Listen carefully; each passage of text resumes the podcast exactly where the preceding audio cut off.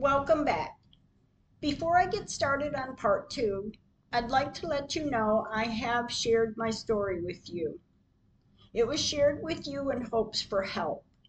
Someone may know someone, someone may know someone that's going through a similar situation, someone to know how to help, and so on and so on. Part two shares with you the help I have reached out to. I have responses to share with you, some good, a few not so good.